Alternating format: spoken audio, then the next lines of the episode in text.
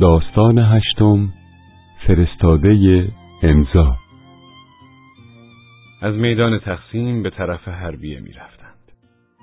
یکیشان پیر بود و دیگری میان سال.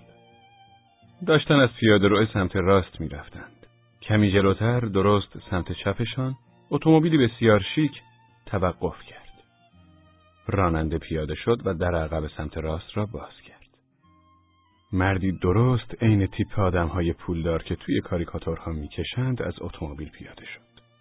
پالتوی مشکی بلندی تنش بود با یقی پوست مینگ. شال گردنی سفید داشت با کلاه شاپای انگلیسی.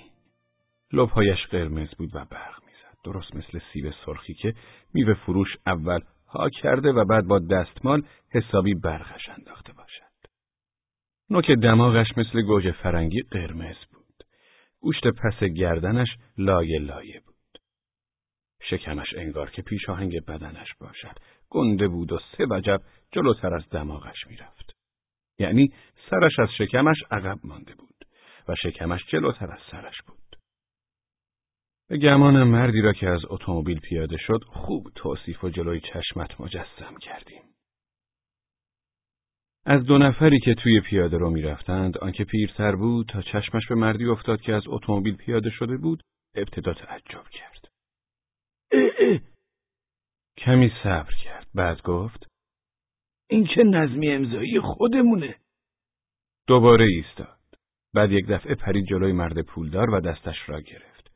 مرد پولدار طوری که انگار دستمال آدم سرماخورده ای را از نوکش گرفته باشد دستی را که به طرفش دراز شده بود یکی دو دفعه سرسری تکان داد و گفت چه خبرها غالب بیک؟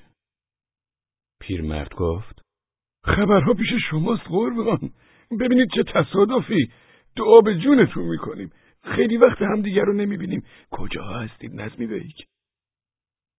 نظمی بیک که شکمش جلوتر از خودش می‌رفت هم راه می‌رفت و هم حرف می‌زد.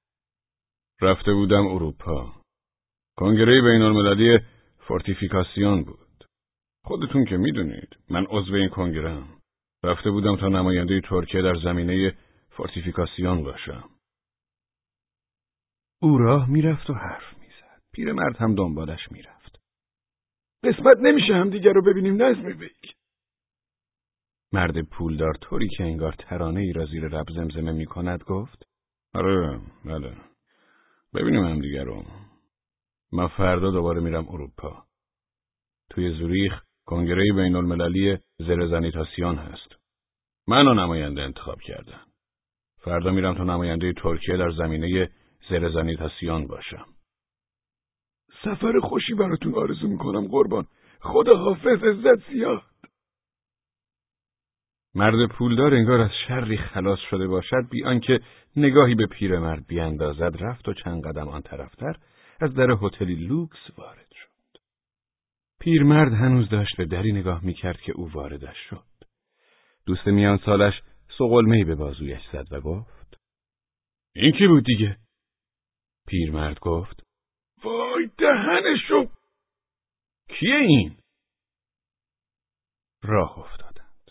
پیرمرد غرق در فکر سر به زیر انداخته بود و به سالهای دوستش جواب نمی‌داد. مدتی در سکوت راه رفتند. بعد پیرمرد به دوستش گفت اینو که دیدی؟ همین این مردی خود ساخته است. مقام و منصبش چیه؟ مقامش خیلی بزرگه. چی کاره است؟ هیچ کاره. منظورم اینه که چی کار می‌کنه؟ هیچ کاری نمی‌کنه. ببین به این میگن نظمی امضایی. بذار واسه تعریف کنم. یه آلونک هست سر کوچه ما بغل جالیز دیدیش که؟ خب اون آلونک رو فکر کنم شبگرد قدیمی محلمون ساخته بود. بعد یکی از اتاقاشو به این نظمی داد. من اون موقع هنوز نمیشناختمش. یعنی ندیده بودمش. یه شب در خونمون رو زدن رفتم دیدم یه مرد لاغر مردنی با لباسهای پاره پوره دم در واسطه اصلا از یادم نمیره. توی یه لاستیک ماشین و قد کف پاش بریده بود و چند جاشو سوراخ کرده بود و از تو سوراخ‌ها ریسمان رد کرده بود. این شده بود کفشاش. گفت سلام آقا بنده نظمی هستم. اینجا سر خیابون تو خونه چسبیده به جالیز میشینم. تازه اومدیم تو این محل. گفتم فرمایش. گفت از طرف اهل محلی عرض حال نوشتم. خودتون می‌دونین وضع کوچمون خرابه. همه جاش گل و شله اصلا نمیشه تو کوچه راه رفت. از طرف اهل محل برای شهرداری یه درخواست نوشتم.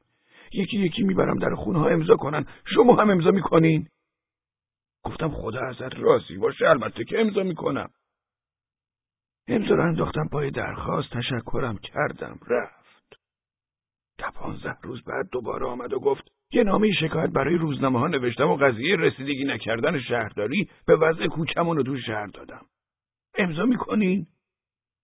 همه اهل محل امضا کرده بودن من هم امضا کردم. نامه شکایتمون توی روزنامه ها چاپ شد. امضای زیر نامه این بود. از طرف اهالی محله حاجی سلیم نظمی پیروغلو. این نظمی هر ده روز بیست روز یه بار به همه خونه های محل سر می‌زد و برای تعمیرات کوچه امضا جمع می‌کرد. برای شهرداری نوشت، برای روزنامه ها نوشت، برای وزارت خونه نوشت. آخر سر کوچهمون رو تعمیر و آسفالت کردن. از اون به بعد در نظرمون احترام پیدا کرد. تا اون موقع نظمی صداش می‌کردیم. بعد از اینکه کوچهمون آسفالت کرد یواش یواش بهش گفتیم نظمی افندی. چند روز گذشت و این بار برای گذاشتن تیر چراغ برق سر کوچمون شروع کرد به امضا جمع کردن. همه اهل محل امضا کردن. به اینجا نامه نوشت، به اونجا نامه نوشت و آخر سر کاری کرد هر دو سر کوچه تیر چراغ برق کار گذاشتن. بعدش گفت رفتگر به کوچمون نمیاد و باز شروع کرد به نامه نگاری. امضا از طرف اهالی محله حاجی سلیم نظمی پیروخلو. اون کارو هم سر و سامون داد برادر. قبلا ماهی یه بار هم رفتگر توی کوچمون نمی اومد. حالا هفته ای سه روز ماشین زباله با چند تا کارگر می اومد تو کوچه. ما هم یواش یواش صداش می کردیم نظمی بیک. از بزرگ و کوچیک هممون می گفتیم نظمی امضایی. همینجور پشت سر هم برای کارهای جور و جور امضا جمع می کرد. رفته رفته شهرت نظمی امضایی زیاد شد. اسمش افتاد سر زبون ها دیگه برای امضا جمع کردن در خونه های ما نمی اومد ما می‌رفتیم دم در خونه اون. نظمی بیک کار گاز کشی به کجا کشید؟ نمی‌خوام به محله ما گاز بدن. نظمی بیک یه نامه شکایت از دست این نونوا بنویس. نون خمیر میده دستمون. نظمی بیک این شعبه نفت پس چی شد؟ اینطوری نظمی امضایی شد فرمان روای محله ما. دیگه خودشو می‌گرفت. ما رو تحقیر می‌کرد. توی محل حرف حرف اون بود. همه جا میشناختندش. توی شهرداری توی فرمانداری توی روزنامه ها توی مدرسه ها همه جا. دیگه به محله ما هم رضایت نداد. کارای کل منطقه رو نظم امضایی انجام می‌داد. دو هفته یه بار دعوتش می‌کردن آن کارا. به گرد همایی های استانی می‌رفت. بعدش دیدیم یه ماه قیبش زد. شنیدیم توی اروپا کنفرانس بین المللی آموزش عمومی تشکیل شده بوده. نظمی امضایی هم جز هیئت نمایندگی شده و به اروپا رفته بود. یه روز شنیدیم نظمی امضایی رفته آمریکا تا نماینده ترکیه باشه. نمی‌دونم تو چه کاری. بعدش این نظمی امضایی از محله ما اساس کشی کرد و رفت. ما هم دیگه ندیدیمش. هر از گاهی توی روزنامه ها میخوندیم نماینده نمی‌دونم چی توی اروپا و آمریکا بوده. خودت که دیدی الانم توی کنگره نمی‌دونم چی نماینده است. فورتیفیکاسیون نه اون نبود. یه چیز دیگه گفت.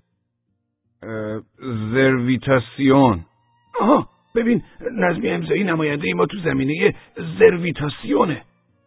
تو رو خدا ببین یارو از بس به اسم اهل محل امضا کرد کارو گسترش داد. الانم به اسم مملکت امضا می‌کنه. بارکلا به این نظم امضایی. این مرد خود ساخته است. کافی آدم ارزه داشته باشه.